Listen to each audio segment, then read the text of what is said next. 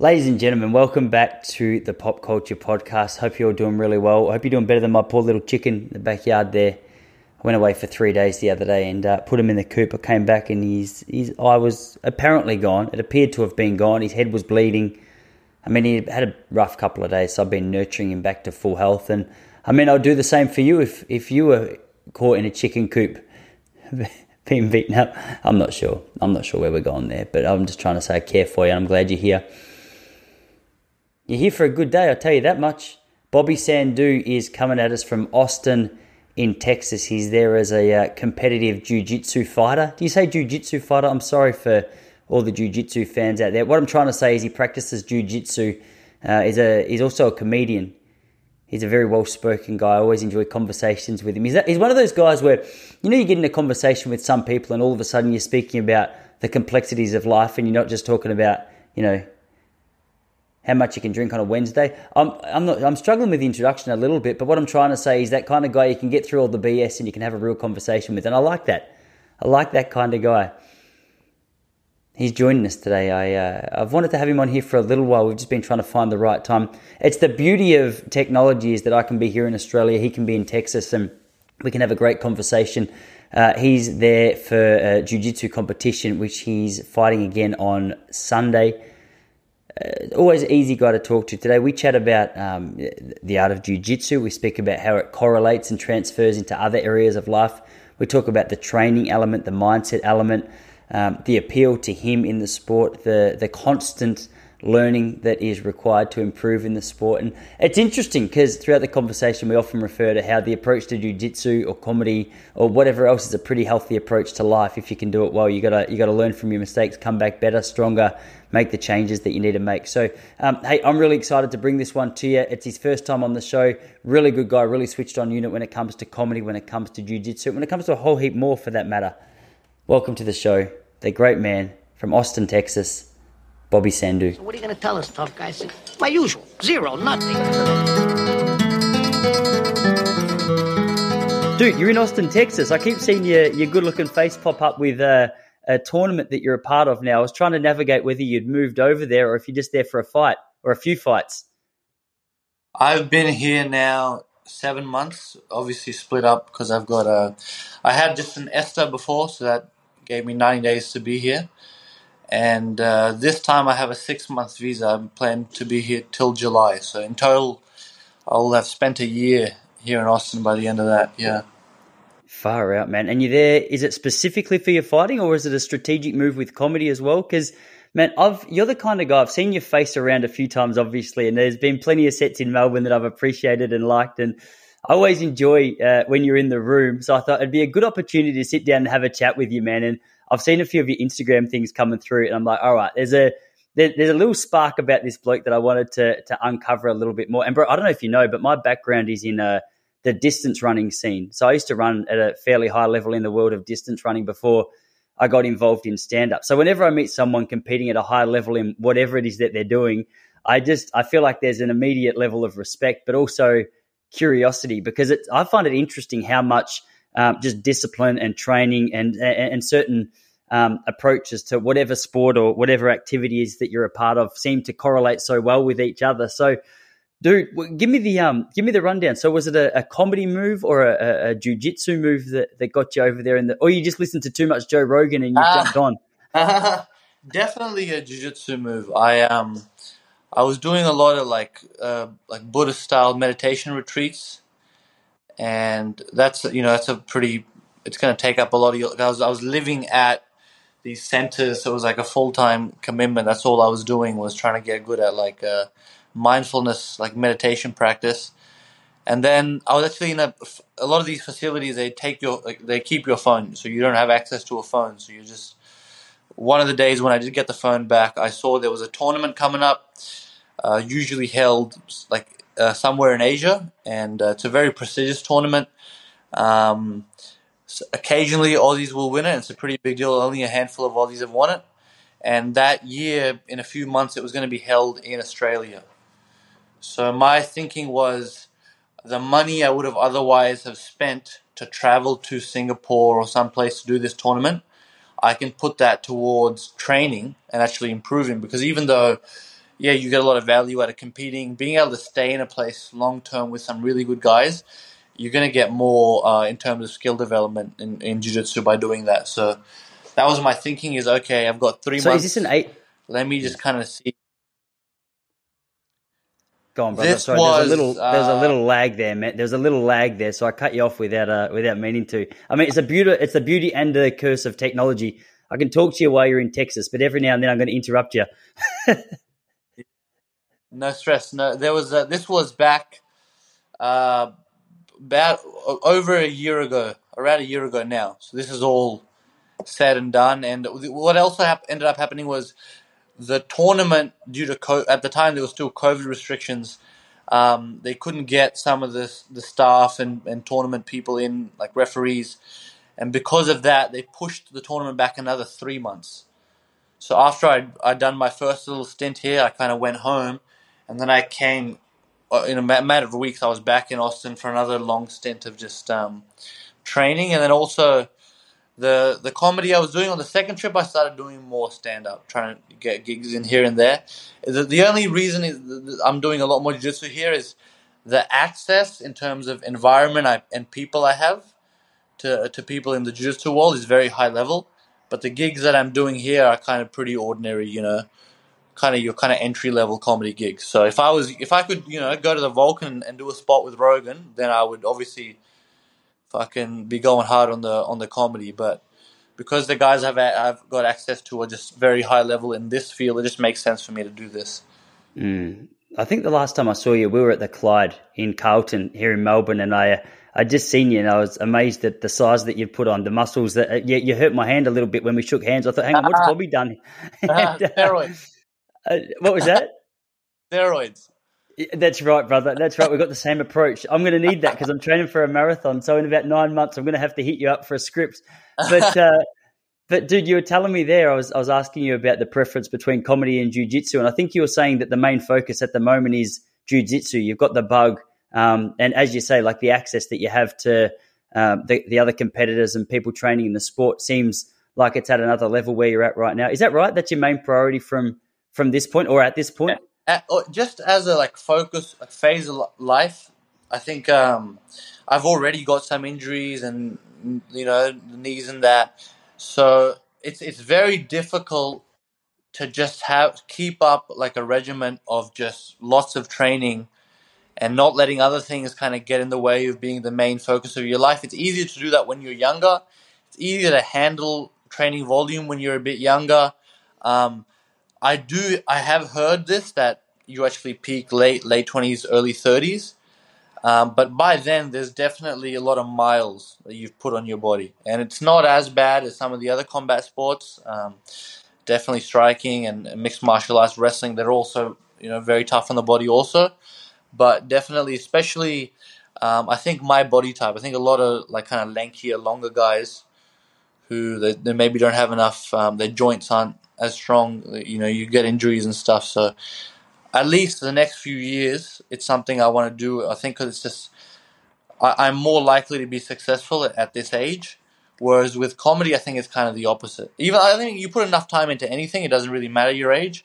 But I think comedy is something I can do in my fifties. Whereas compete and compete well in jiu-jitsu, I always want to be involved in, with jiu-jitsu in some capacity, even if it's I'm teaching a kids class. But to do jiu-jitsu and, and get and be very good and be competitive against the best guys and see how good I'm going to get, that's going to happen like, you know, around this time. And there's a lot that I, I have to do that I can only do, I feel like, at this stage of life. It's a really good point, man. Yeah, there's definitely a difference between like the physical limitations that hit you when you know you get into your. I guess it depends on on on your age, and there's some exceptions to the rule. I'm not sure if it's the same in jiu-jitsu, but in in the running world, which I know you, you have some guys who are still fairly elite or very elite into their late 30s. Once you hit that 40 and early 40s, I don't know what goes on there. I imagine a lot of it is actual um, your body's inability to be able to keep up with the workload, but then maybe the the mental side of things you start to shift into other priorities as well. I, I like that about comedy. That's one of the things I love. I'm 35 at the moment. I got involved in comedy at 31.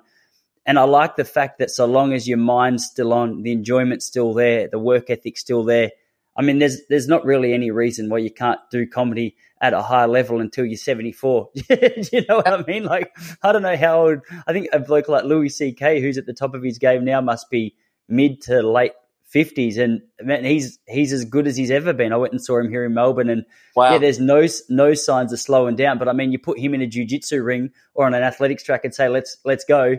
It's yeah. in fairness. I mean, he's got a pot belly, and he hadn't been alerted to the fact we were going to fight. Um, but you put him on a stage, and he's he's good to go, man. Dude, was the uh, I was curious to pick your brain before I forget. You you mentioned these these Buddhist retreats, the meditation retreats that you're a part of.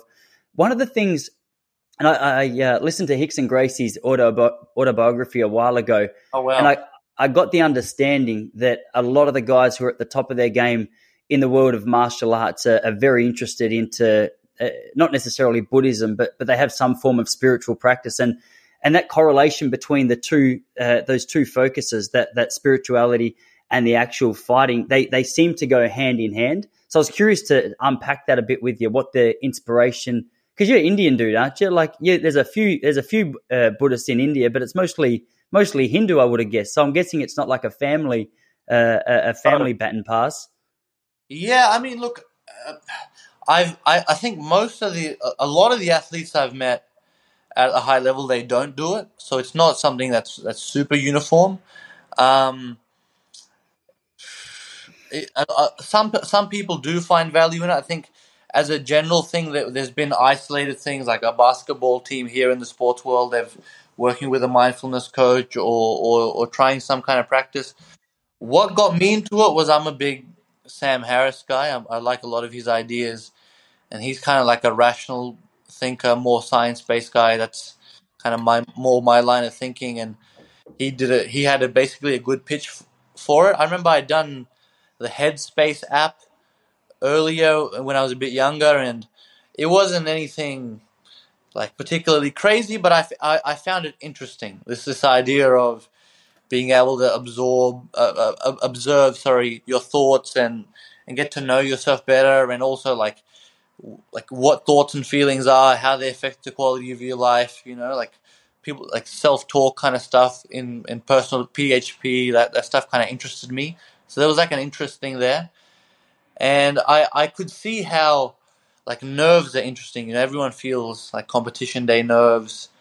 Um, and I, I could see potentially how something like that could have, you know, like some kind of performance enhancing benefits, having some kind of a practice. Um, yeah.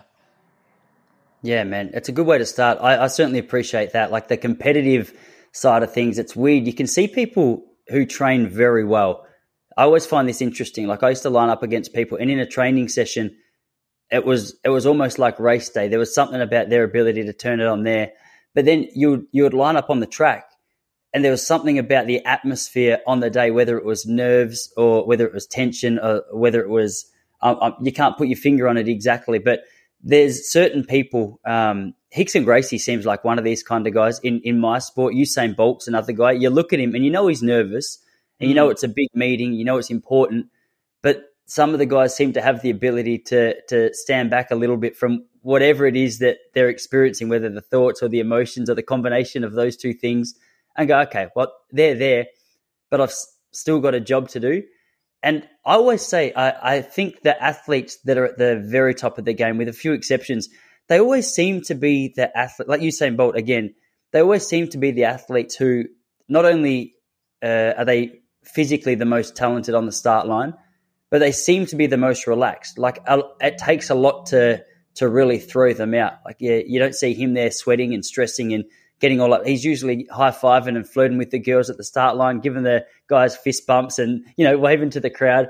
And there's certainly something in that. And that was part of the reason I, I sort of got involved. And I've, I've done a, I've done the trial uh, on Sam Harris's app and I really liked oh, it. Um, yeah, I did that. I uh, I don't know if you know um, Nathan Hugh Robert here in Melbourne.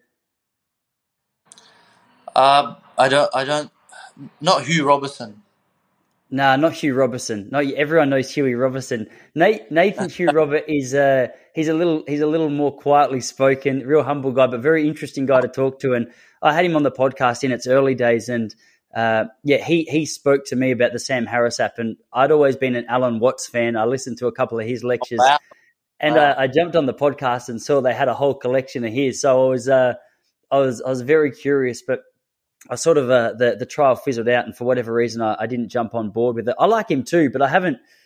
Dude, I came into Sam Harris with an interesting mindset because um, I I met my wife at a church. I'm a Christian, and Wow. I remember I used and there's plenty that you can fault Christianity on. Like you can throw a lot at Christianity. It's not that hard if you you know if you if you look a couple of years back and, and not even that far if you are if you're real curious. But I remember the thing that threw me off with him years ago was I heard him do like a critique of Christianity, and I was like, dude, that's the most un- like that's a ridiculous critique, and I felt like he for such a smart guy, he didn't give it a real. He like he was capable of a way better critique than he did, and I'm like very like I would I would never be a part of that if that's all it was. And I think it left like a slight bad taste in my mouth. So ever since then, I've been like, I love Sam Harris, and I know you're smart, but I just when I hear his voice a little bit, I still maybe I need to do some more meditation, bro. I still get like a little bit riled up. But um, he's to get back to my original point, he's he's definitely got an incredible capacity to break down complex ideas and help. That's what I noticed with the trial. Help you break down these complex ideas and and sort of implement them. And I like the way he walked through a meditation technique because it wasn't that I've got, bro. I've got such a low tolerance for that real woo woo in your face kind of Oh. spirituality. That's the same as fake martial arts, you know. Like there's nothing irks me more. Oh, dude, I've watched a couple of Instagram clips, and the martial arts videos are the things that get me inspired to try. Because I'm like, if this guy could just touch the guy on his left shoulder, and that guy does a backflip and gets thrown into the wall, I'm real interested. but it does your head in, huh? Partly, people people sometimes would say to me, "Oh, Bobby, like, why do you care? Like, why do you go so hard on it?" And I'm like, I know the benefits that a serious athletic, uh, any athletic kind of skill, even like running, I know how much mentally, physically, even spiritually, something like that can do for you as you stick with it and how you grow and the, what it makes you. And I'm like, this is pretending to do that, but it's it's it's a, a fraud. Like you, what you're getting, it's it's not what you're promised. Whereas you could just, there's people who could you could just do rugby, and you would be in better shape to defend yourself than going to a martial arts expert and, and you know doing martial arts training. So that's and, and I'm sure they don't believe that. But if, if a, a real athletic rugby player just ran through one of these people, they wouldn't have any idea how to stop it. And if, as someone who's supposed to specialize in self defense, and you're telling people you have that uh, skill and that's your you're qualified to do that, and you know you put ideas in people's head, you make them think they're more capable than they are. They're in a situation where they could have otherwise avoided the situation, but they think, "Oh, I'm a fucking kung fu purple sash." You know, my fucking Sifu told me I can fuck people up. like that's extremely dangerous. I worked. Um, my family. They had like a convenience store, and I was given like some new stuff to talk about. Like if anyone ever rocks up here with a weapon, you hand the money over. Like you don't mess around, whatever. This guy who is skinnier than I am says to me, "Oh, I've done ninjutsu." And I can make my hand like this, and I can poke through leather, leather. And if a guy came in with a bat or something, I know how to take care of it. And I was like, really? If a guy came in here with a bat, you could take care of it? And he's like, yeah, yeah, I could. Uh, they've been showing us. And I said to him, have you ever even tried this with a pool noodle? Has anyone ever tried to swing a pool noodle at you? And have you successfully avoided being hit? Because I think if you ran that experiment 10 times, I, I did a thing here in Texas one time we had like a we're gonna say it was a pretend pistol um, and we were mucking around with like my friend was a two story house and my friend was hiding somewhere and i would have to go point it at him and say bang bang and my friend was like he he's a like world champion grappler he's insanely strong like in the weight room and the guy puts his hands on you it's ridiculous even for myself he's that much better than me and i'm love jiu-jitsu do it day in day out for almost a decade I had the gun, and not once when I had the gun could he take the gun off me without me going bang, bang, bang. And it was the same vice versa. And also, even though I know it's a fake gun, just the tension of having to be so quick and whatever, it's a it's an impossible situation, even with extremely trained, capable people. There's nothing you can do about it. So even Mm.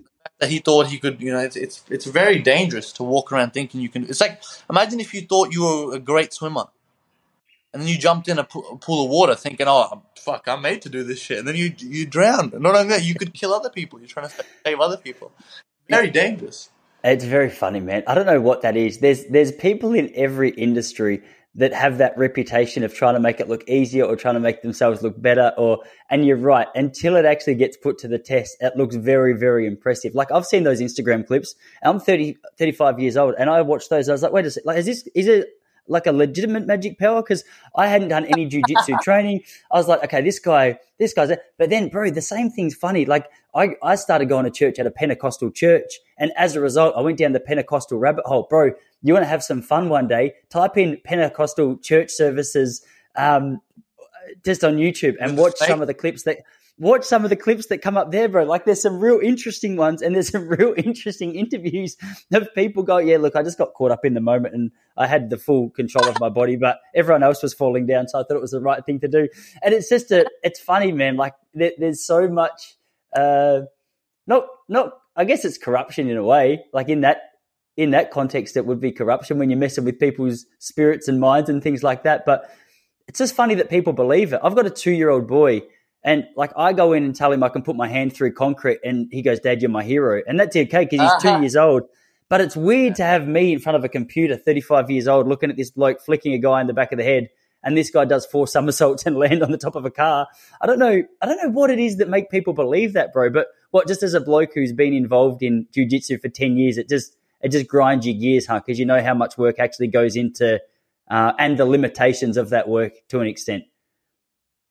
For sure, you think um you just think like sometimes I see a Aikido studio right next to a jiu-jitsu or a Muay Thai gym and I'm like you could you you you're spending it's the same investment in time, it's a very similar investment with money, but the outcome is so is drastically different.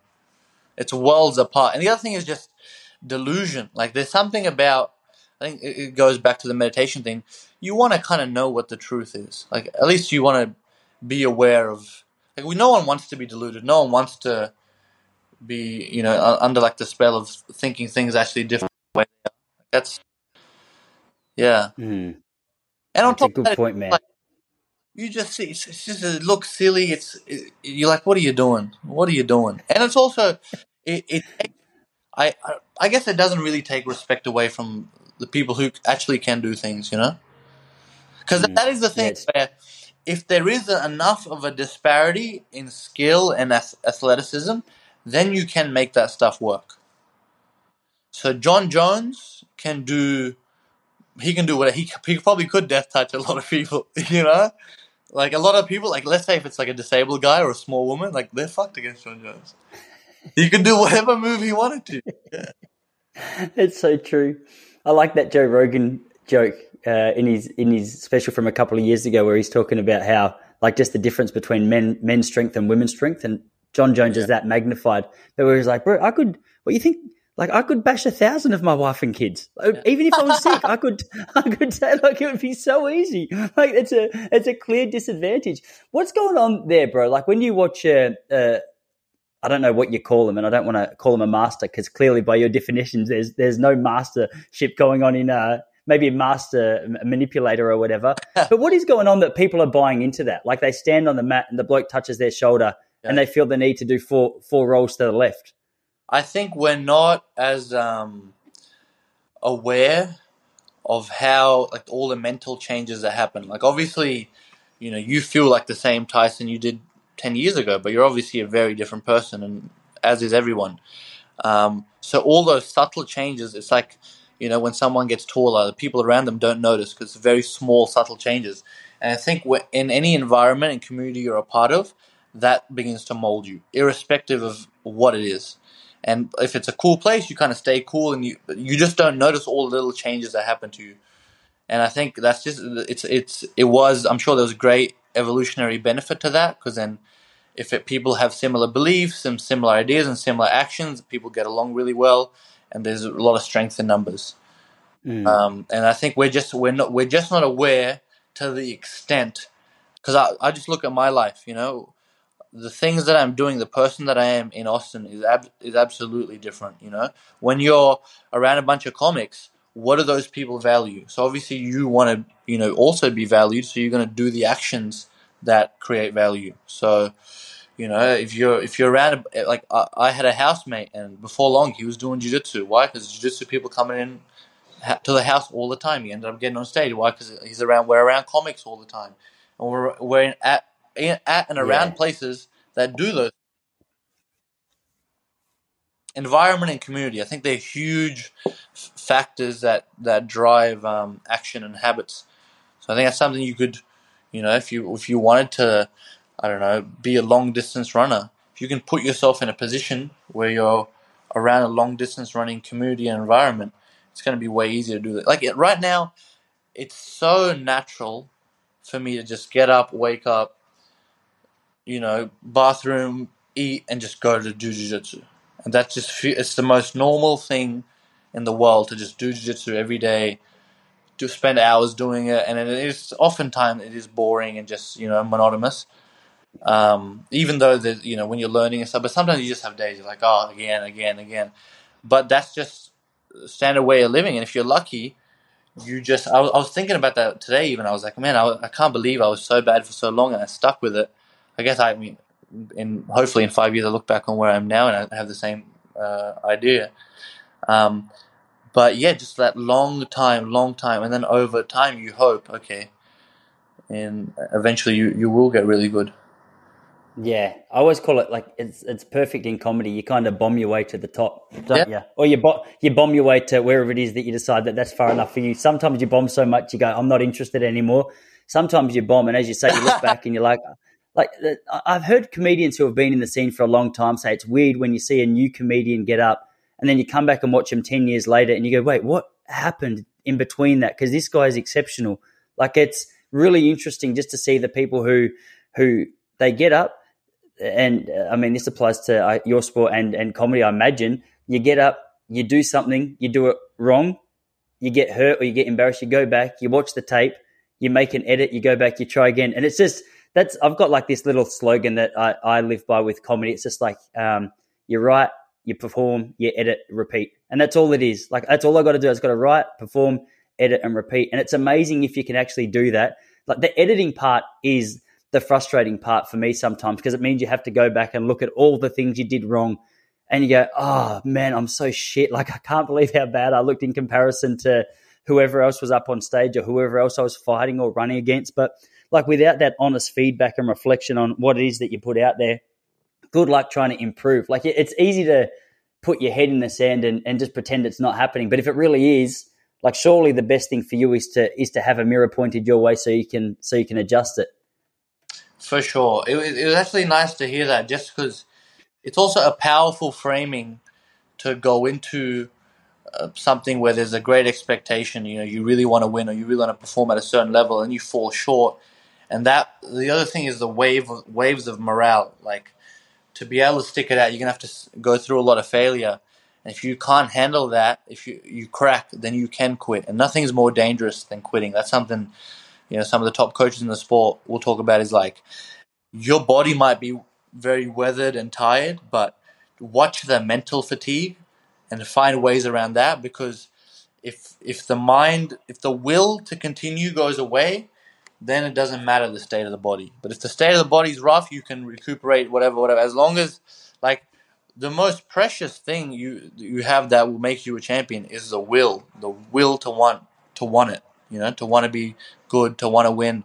And that's why I think it's it's, it's special because I'm sure a lot of people could become world champions in jiu-jitsu MMA.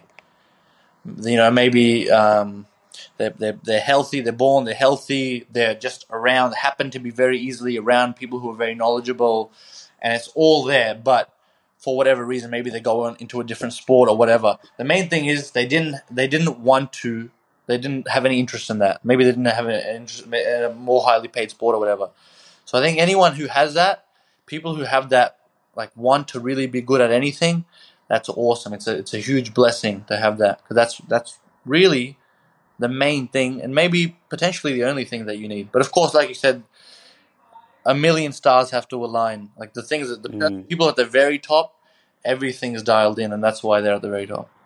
Yeah, it, it's interesting. Um, going back to what you said about your housemate who got involved in stand up and jujitsu, that proximity to power or that proximity to talent or whatever it is you want to call it is something that stood out to me in the Rickson Gracie book. Like, I don't know, their dad was a, a very, uh, he had some powerful venom and he put it in a lot of women. And he had, he, he, had, I don't know how many kids they had, but bro, I think it was like, I want to say more than 20. I want to say more than 20 brothers and sisters. And like the whole crew, it sounded like from the time they were born, it was pretty much like, all right, hey, this is what Gracies do. We, we fight um, and we adjust and we we go through that whole process we were just speaking about before.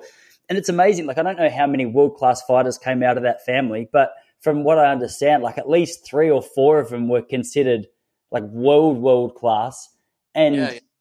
it's maybe no surprise because, like you say, like if they've they've got the influence of the people around them who are already a part of it, they just live and breathe jujitsu. Um, they got that desire. Uh, naturally, if you've got any talent, like that's going to start to come out in in that environment. But I like your point about the that mental fatigue. It really is the thing that stops people. Hey, and that's that's one thing I've noticed in comedy is a lot of the people who stop, they don't stop because they don't love comedy. They stop because they they find it difficult to navigate their way through that constant disappointment. And there's so many times I'll get off stage, I'm like, oh, that one's going to hurt tomorrow morning. it's going to be painful when I wake up and think about that was my Thursday night experience. But um, there's a weird I don't know if it's the athlete in me, but there's like a weird sick part in me that appreciates that um, that bombing because I know with each bomb, if I'm if I treat it well, yes. like that that literally is the the, the gateway into improvement because you can go, oh, like what, yeah. like you, you looked at your shoes the whole time, Tyson, you look very scared. Like let's right. don't do that again. And that mindset, the, the thing you said earlier about like the the the failure is actually the what you want. That's the progress. That's even reminding yourself of that is huge because otherwise it's like I, I need this or I've said that to myself. I said that to myself with that particular tournament that brought me to America. I wanted to prepare for. I was like, oh, if I quit this, I'm if I lose this, I'm going to quit jiu-jitsu. I've had enough. I've had enough. You know, and luckily you wait and you like you go back to it. You go back to it. But yeah, what got you involved originally? In jiu-jitsu or comedy? Jiu-jitsu? In jiu-jitsu, in jiu-jitsu, yeah. I saw a uh, fight at school. two football players, very athletic, and they, didn't have much technique, but they were just swinging wild punches at each other. And I was very small, unathletic, and I kind of just I didn't really think much about sport and physical stuff. And I realized I was like, if I'm in that situation, I've got a problem. I realized I was just like, this. if someone swing," because I, I I knew I wasn't at that time capable of moving my body in the way. Because just by watching those two, I could tell they had to be, you know, explosive and fast to to be able to throw punches. And I was like, okay, this is probably not a new problem. I went home, I googled top ten deadliest martial arts. Number one was ninjutsu, so I'm like, I'm gonna learn ninjutsu. I rang up a school. Uh, I was 14 and they told me ninjutsu is too deadly for a 14 year old to learn. And that saved my life. Otherwise, I would have never learned anything. and I, there was a local school, and they had a, uh, like a big billboard that was on my, I could see during my bus route to school. So it was, it was close by. And my idea was I'm going to learn this pussy MMA shit until I can learn ninjutsu. And uh, that's when I discovered, you know, jiu-jitsu, Rogan, all this stuff and that was the one I I went. I thought I was more into jiu-jitsu. It was just much easier than it was just physically easier to do the movements than anything else. Uh, lot, all other martial arts. That's actually a weird thing. In boxing and wrestling, a big part, even in Muay Thai, a big part of the session is conditioning.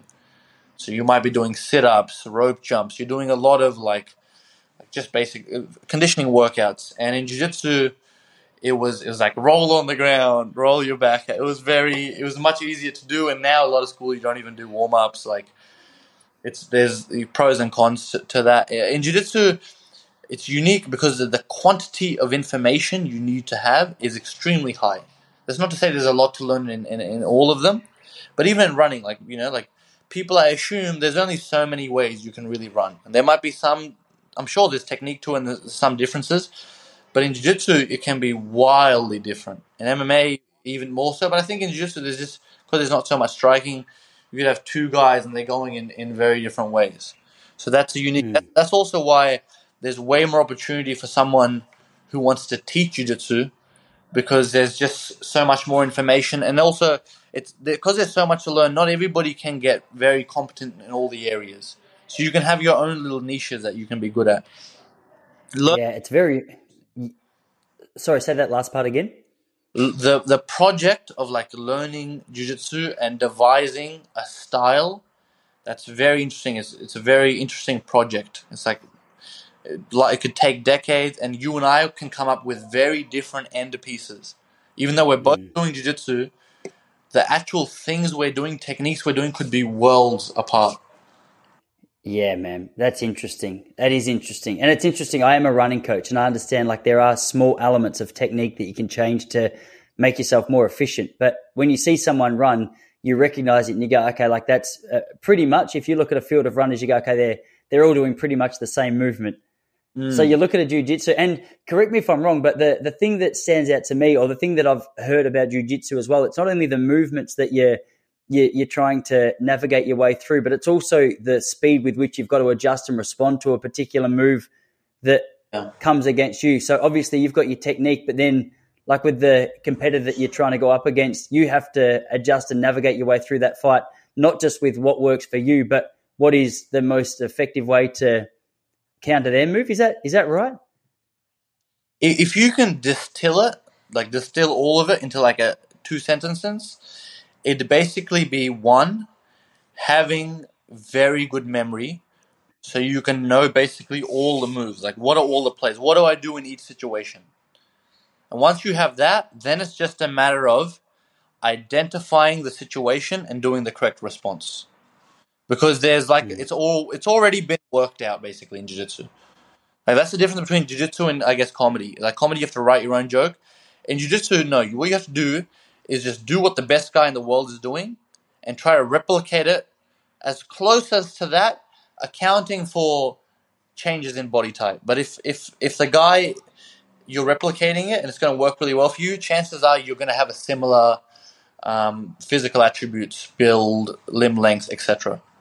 Mm. when you say it like that, I was going to say when you say it like that, it, it sounds as though you would expect everyone's technique to end up just being as close to the best person in the world, you know, from the last ten years. So, like, where does that um, individualized technique come out? That's where the thing is, what is successful at the highest level changes so rapidly, because the thing with because fighting is the urgency with which you have to respond. Like it's, it's not as much as MMA where you you will get knocked unconscious, but there are consequences. Like you could get your leg torn or whatever. So as soon as something is very successful, it's like a virus where there's like the, the people develop immunity immediately you will not be successful doing the same thing over and over again. You have to be more subtle with it because it's just people catch on. There's there's people right now, kids who've been pulled out of school who are watching hours of tape a day, and if they can understand what you're going to do and you're predictable, then you just develop a response to it. And then when you hit that move, that's the problem. Now there's new information in the knowledge bank. That's why the knowledge bank must be ever expanding, taking on new information as well as retaining the current information. Of course, some things are like the sport is newer than, let's say, wrestling or boxing. Wrestling and boxing has been worked out to a greater degree because there's been organized rule sets, like with Olympic boxing and Olympic wrestling. Those rule sets have been around for longer. So it's been walked, worked out to a greater degree groundwork specifically like with what the Gracies did, this is really like a, a very more current evolution of martial arts. It's almost like like you know we have the water, we have land, we have space. It's almost like a whole another area has opened up uh, th- that that we- people can learn about and, and do. So it's it's a very unique thing. It's it's a very amazing thing. It's definitely something I think is worth doing with my time. Mm. Which Yeah, that's interesting. to explain to some people because obviously, like my parents, uh, they, they to a lot of people who just don't value it. Like I remember my mum was on a phone call, like she is now, like I so, like I am with you now, and I was mucking around, and I came up behind her and I grabbed her neck, and I like squeezed her face a little bit, and she got really mad. Fair enough, you probably shouldn't do that to people, but there's a lot of people who, when I do that to them, they become really happy and they really like me and they might give me money and prizes, and they think it's the best thing in the world. There's people who dedicate their lives to like just learning how to arrange their arms around somebody's neck, and this takes up hours of their time, years of their life. So it's all it's all about again being in an environment and community where that's valued. With my mom, who doesn't really care much about jiu-jitsu, she doesn't care about how crisp and clean my naked choke was. You know, a lot of people like they would they would pay a lot of money to like learn exactly what to do and figure things out. Like it's, it's all about what you value. Mm. What's the what's the separation between time that you're actually practicing physically, like on the mats rolling with other athletes, and the time that you put in studying? Like, is it an equal amount at home? Like uh, the example you gave before about the young kids watching hours of tape before they it get onto very, the mat. Yeah, it, it really varies athlete to athlete. There are people who watch little to no tape. Um, a lot of people struggle, um, especially with phones. I really struggle myself to sit down and put in the time watching. And there, uh, but there are people who can do watch five, eight, ten hours of tape. So those people have a very distinct advantage, at least when it comes to taking on that, increasing that memory bank. Now, you can also, it's a very unique situation but you could maybe, let's say your brother or someone in your immediate family has that information and they just tell it to you.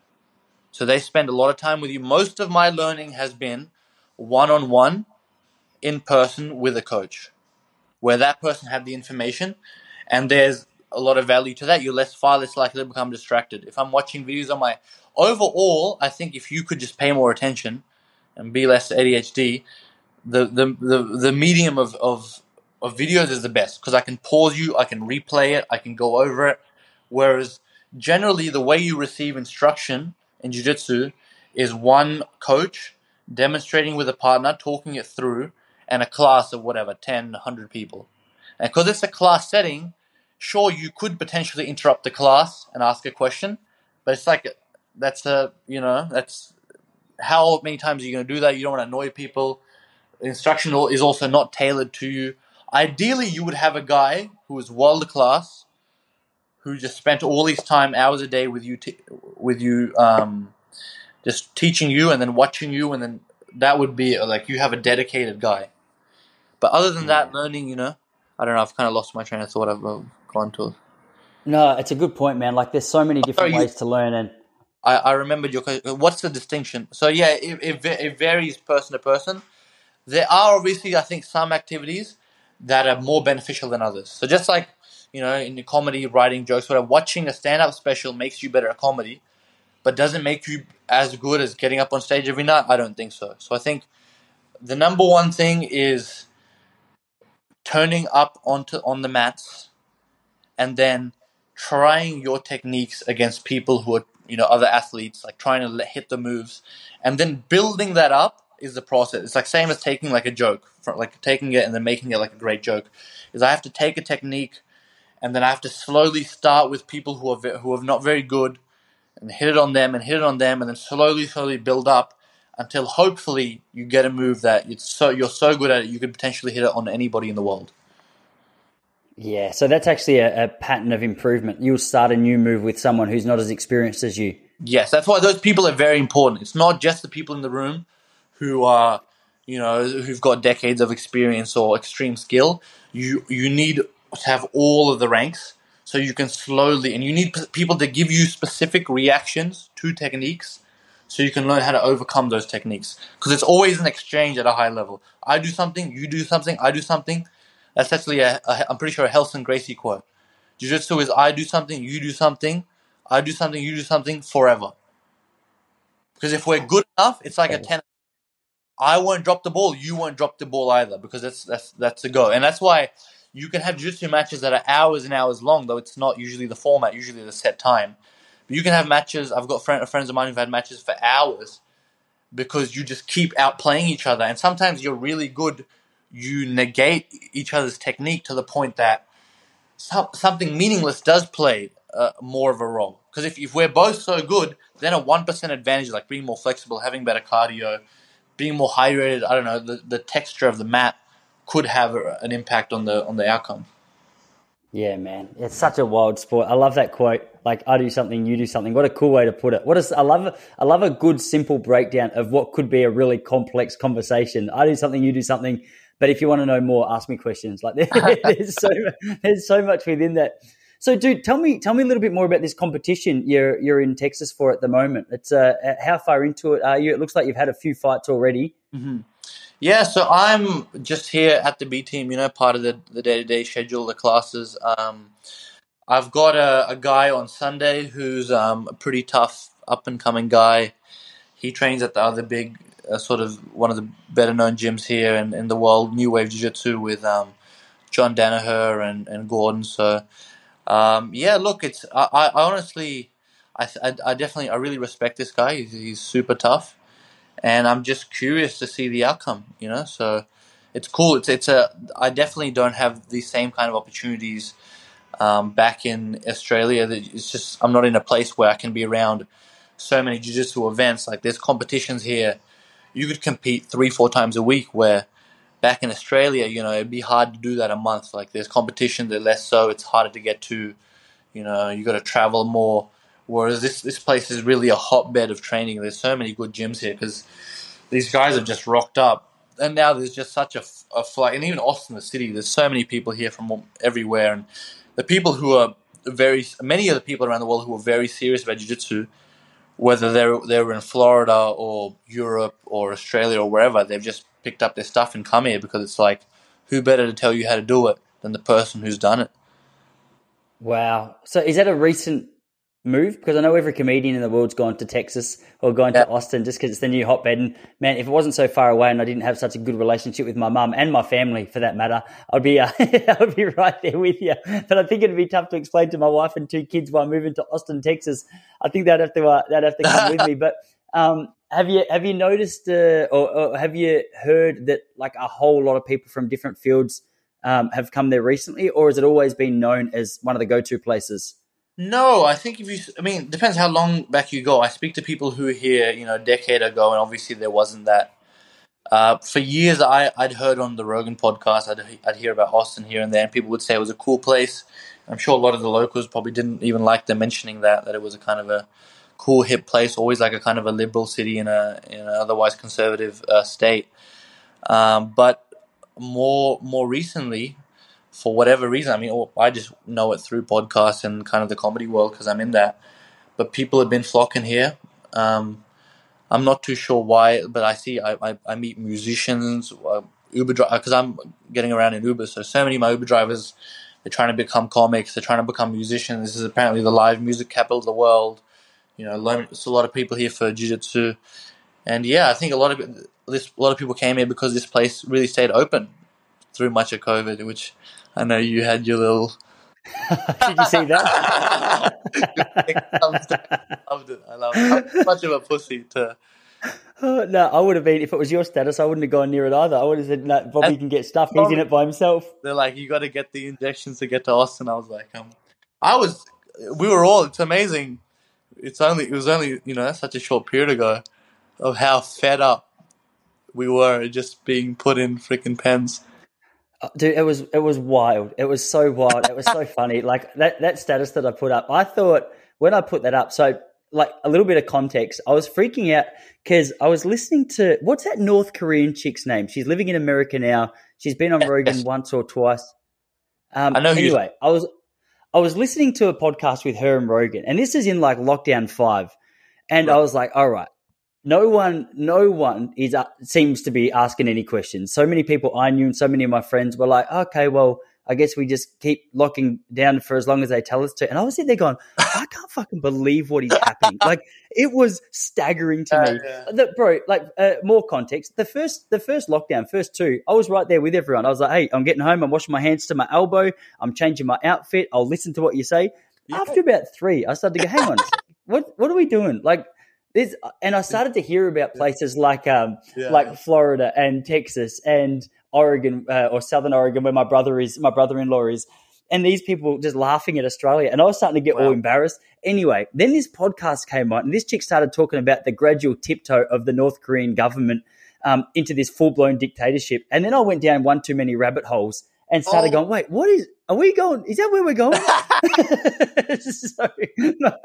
I could have done with like a little bit of meditation at the time, but I remember getting home. I actually pulled my car over. I, oh, sorry, you go. Yeah. Go on. No, you go on. You pulled your car over. Oh, sorry, bro. I lost you. There's a little lag just there. Um, yeah, I pulled my car over because I just had to get it off my chest, and I put that status up.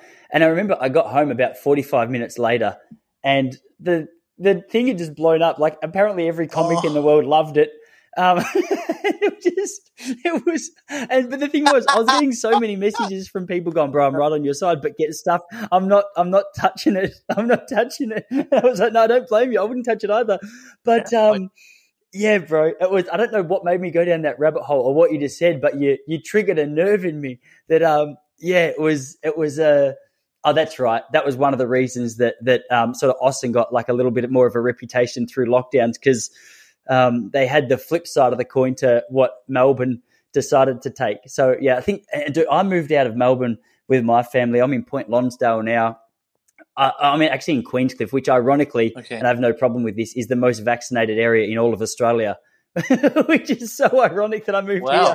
But I moved here with the intention of just escaping some of the crazy. Also, the oldest population, I think, in a lot of towns in Australia. But then, isn't it funny, bro? Like, I, I, we won't go down the rabbit hole because everything will get deleted off YouTube if you talk about it. But um, I- now, even Uh, I was laughing because even my mum, a couple of uh, about six months ago, who was like, Tice, I didn't know you're an anti vaxxer. I'm like, mate, look at my first kid. Like, he got his vaccine. I am now, but originally I wasn't.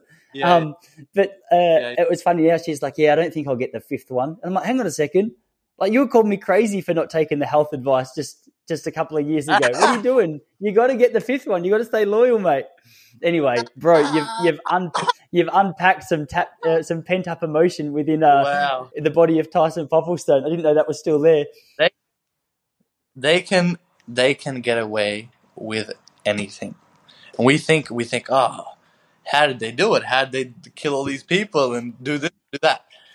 If the time comes, if the circumstances are correct, I always think I'm like, you know, if the Chinese invaded, I'd be speaking Chinese. You know, it just, it just be how it is. And if unless you're like, they are they are obviously people who seem to be built different. There's like heroes who seem to do incredible things in incredible times, but far out. Yeah, I, I've been watching The Last of Us. I'm in a bit of a dystopian kind of thing at the moment. what's it What's it called? What are you watching? The Last of Us. It's a zombie thing.